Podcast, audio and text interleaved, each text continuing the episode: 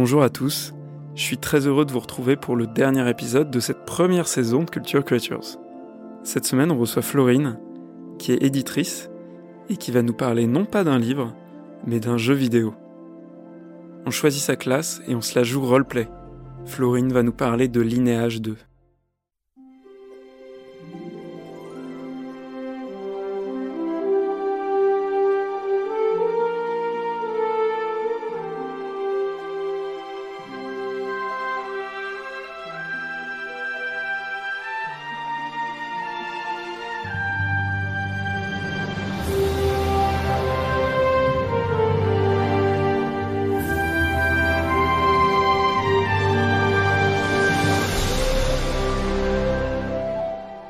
Lineage 2, c'est un jeu de rôle en ligne, multijoueur, créé par NCSoft en 2004. Il fait suite à Lineage qui était sorti en 1998.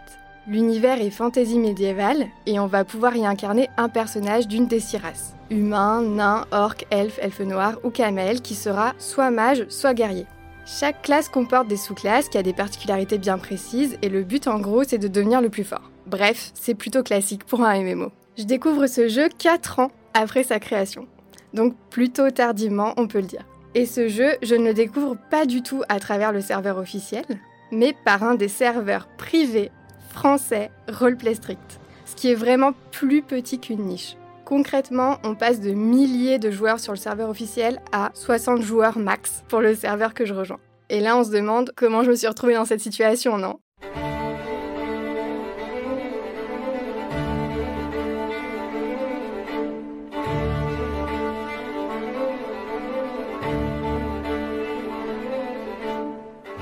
Alors, je n'en ai pas un souvenir très précis aujourd'hui, mais je pense que c'était l'été. J'étais au lycée et j'avais un copain qui jouait pas mal, et notamment à ce jeu. Et à force de m'en parler, etc., il finit par me dire en gros, vas-y, teste, je pense que ça peut te plaire. Il est venu me l'installer et il m'a montré 2-3 trucs après avoir créé mon perso avant de rentrer chez lui et de me laisser bien solo devant mon écran. Parce que ce sentiment de grande solitude mêlé de panique, ça, je m'en rappelle super bien. Parce que, bah, pour le contexte, je ne sais pas ce qu'est un MMO, et je ne sais pas non plus ce qu'est le roleplay. Donc moi, mon grand max en jeu vidéo jusqu'ici, c'était les Sims 2. Je me sens vraiment, a priori, comme ta mère, jetée en plein milieu de GTA roleplay.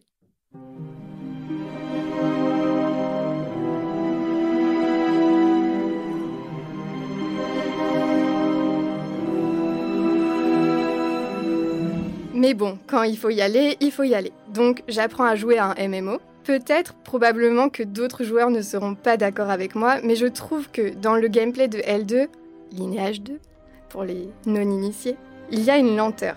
Pour jouer à ce jeu, pour moi, il faut être patient. C'est d'ailleurs plutôt encouragé par le serveur où je suis parce qu'en 2008, les restes sont assez bas, autant en drop qu'en XP. C'est-à-dire en français que pour devenir plus fort ou fabriquer un objet, tu vas y passer pas mal de temps. Mais quand on y pense, cette pénibilité, elle est plutôt logique, parce que le but c'est que tu finisses le jeu pas trop vite évidemment. D'ailleurs je pense qu'il y a beaucoup de turnover sur les serveurs privés avec des rates qui permettent de monter vite pour cette raison. Quand tu atteins le niveau maximal et que tu as le meilleur stuff, tu dois savourer de gagner une dizaine de combats et commencer à t'ennuyer. L'autre raison de la lenteur que j'expérimente s'explique par le fait que NCSoft n'avait pas du tout anticipé que 50 personnes joueraient à leur jeu dans leur coin et que, bah, par conséquent, le gameplay n'est pas adapté à une petite communauté. Ce qui fait que la difficulté de base est décuplée parce que les jeux multijoueurs ne sont vraiment pas faits pour être joués seuls. En tout cas, c'est vraiment pas le cas de L2. Ça crée évidemment pas mal de drama et de discussions houleuses entre les joueurs et le staff. Certains finissent par craquer et partir jouer à d'autres jeux moins frustrants, mais ils repassent toujours faire un coucou parce qu'en vrai, ils sont piqués.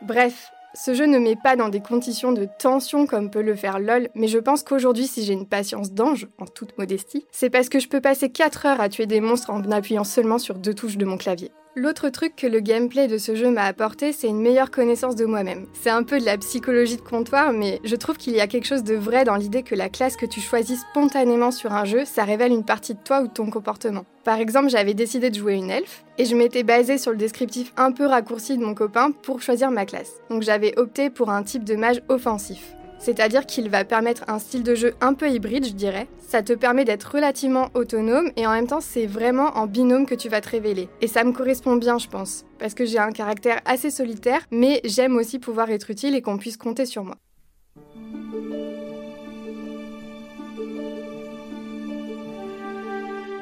L'autre aspect du serveur que j'ai soigneusement mis de côté jusqu'ici, mais qui change tout, c'est l'aspect roleplay ou RP pour les initiés.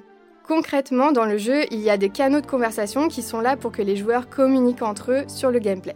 Par exemple, dans le canal trade, tu vas dire que tu vends ou cherches à acheter tel truc, et dans le canal party, tu vas attirer l'attention du gars qui est soigneur parce que tu es en train de crever. Et sur un serveur roleplay, plusieurs de ces canaux sont purement dédiés au roleplay, c'est-à-dire que tout ce que tu vas y écrire sera considéré comme prononcé par ton personnage en jeu. En complément du jeu, les serveurs RP ont souvent un forum qui va servir à regrouper toutes les infos roleplay. Les fiches de personnages avec leurs histoires, mais aussi l'histoire du serveur ou les échanges épistolaires entre personnages, ou encore les rumeurs. Donc quand tu crées un personnage en jeu, tu vas devoir poster sur le forum une fiche avec les renseignements de ton personnage et inventer une histoire qui devra respecter les codes de l'histoire du serveur.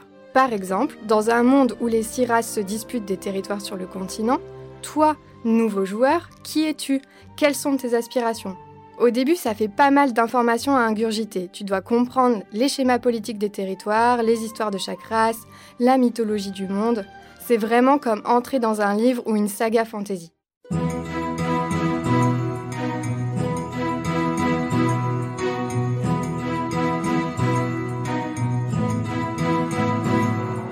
Et je pense que le roleplay, c'est en même temps ce qui limite le plus fortement L2 parce que, bah, comme je l'ai dit, on a affaire à une très petite communauté. Mais c'est aussi paradoxalement ce qui l'ouvre parce que le jeu devient tout à coup infini. L'histoire est en perpétuelle évolution et comme dans les saisons de Grey's Anatomy qui s'enchaînent, on n'en voit jamais la fin et le monde continue d'avancer même quand tu n'es pas là pour regarder. Et pour moi, c'est une source de fascination inépuisable. Je trouve incroyable que l'humain puisse avoir une idée et la rendre réelle. Donc j'ai beaucoup de respect déjà pour NCSoft qui a créé un univers à part entière, ensuite pour les maîtres du jeu du serveur qui ont créé une histoire en cohérence avec cet univers, et enfin pour tous les joueurs qui, de 1, créent leur propre histoire en respectant les règles imposées, et de 2, sont en perpétuelle création quand on est en jeu, parce que c'est comme être dans une pièce de théâtre en improvisation, mais en mille fois mieux. C'est peut-être un peu naïf ou émotif, je ne sais pas, mais à chaque fois que j'y pense, ça me bouleverse. Et évidemment, cerise sur le gâteau, il y a aussi ce truc un peu grisant que tout à coup, qui que tu sois dans la réalité, tu peux être qui tu veux en jeu.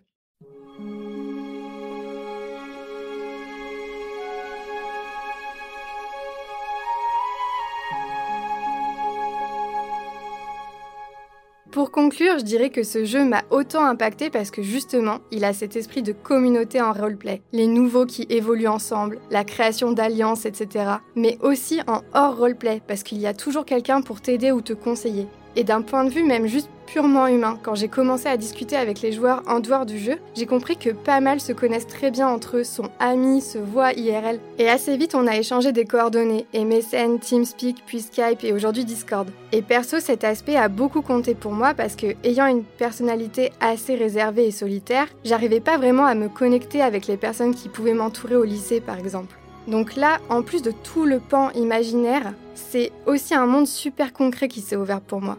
L'autre truc qui s'est passé aussi, c'est que mon petit frère, avec qui j'ai 6 ans d'écart, qui est grave mordu de jeux vidéo déjà à l'époque, trouve que le jeu auquel je joue sur l'ordi, là, il a l'air assez cool. Donc il se met à y jouer et ça nous a rapprochés de ouf de partager cet univers. On parlait ensemble de quelque chose auquel tout le monde autour de nous était étranger, c'était presque comme si on avait inventé un autre langage.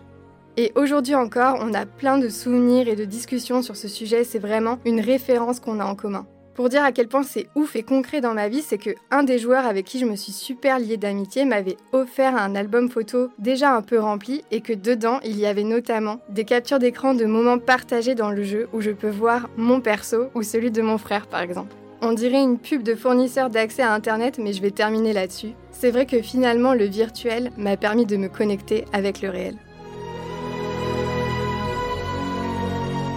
À bientôt pour un nouvel épisode de Culture Creators.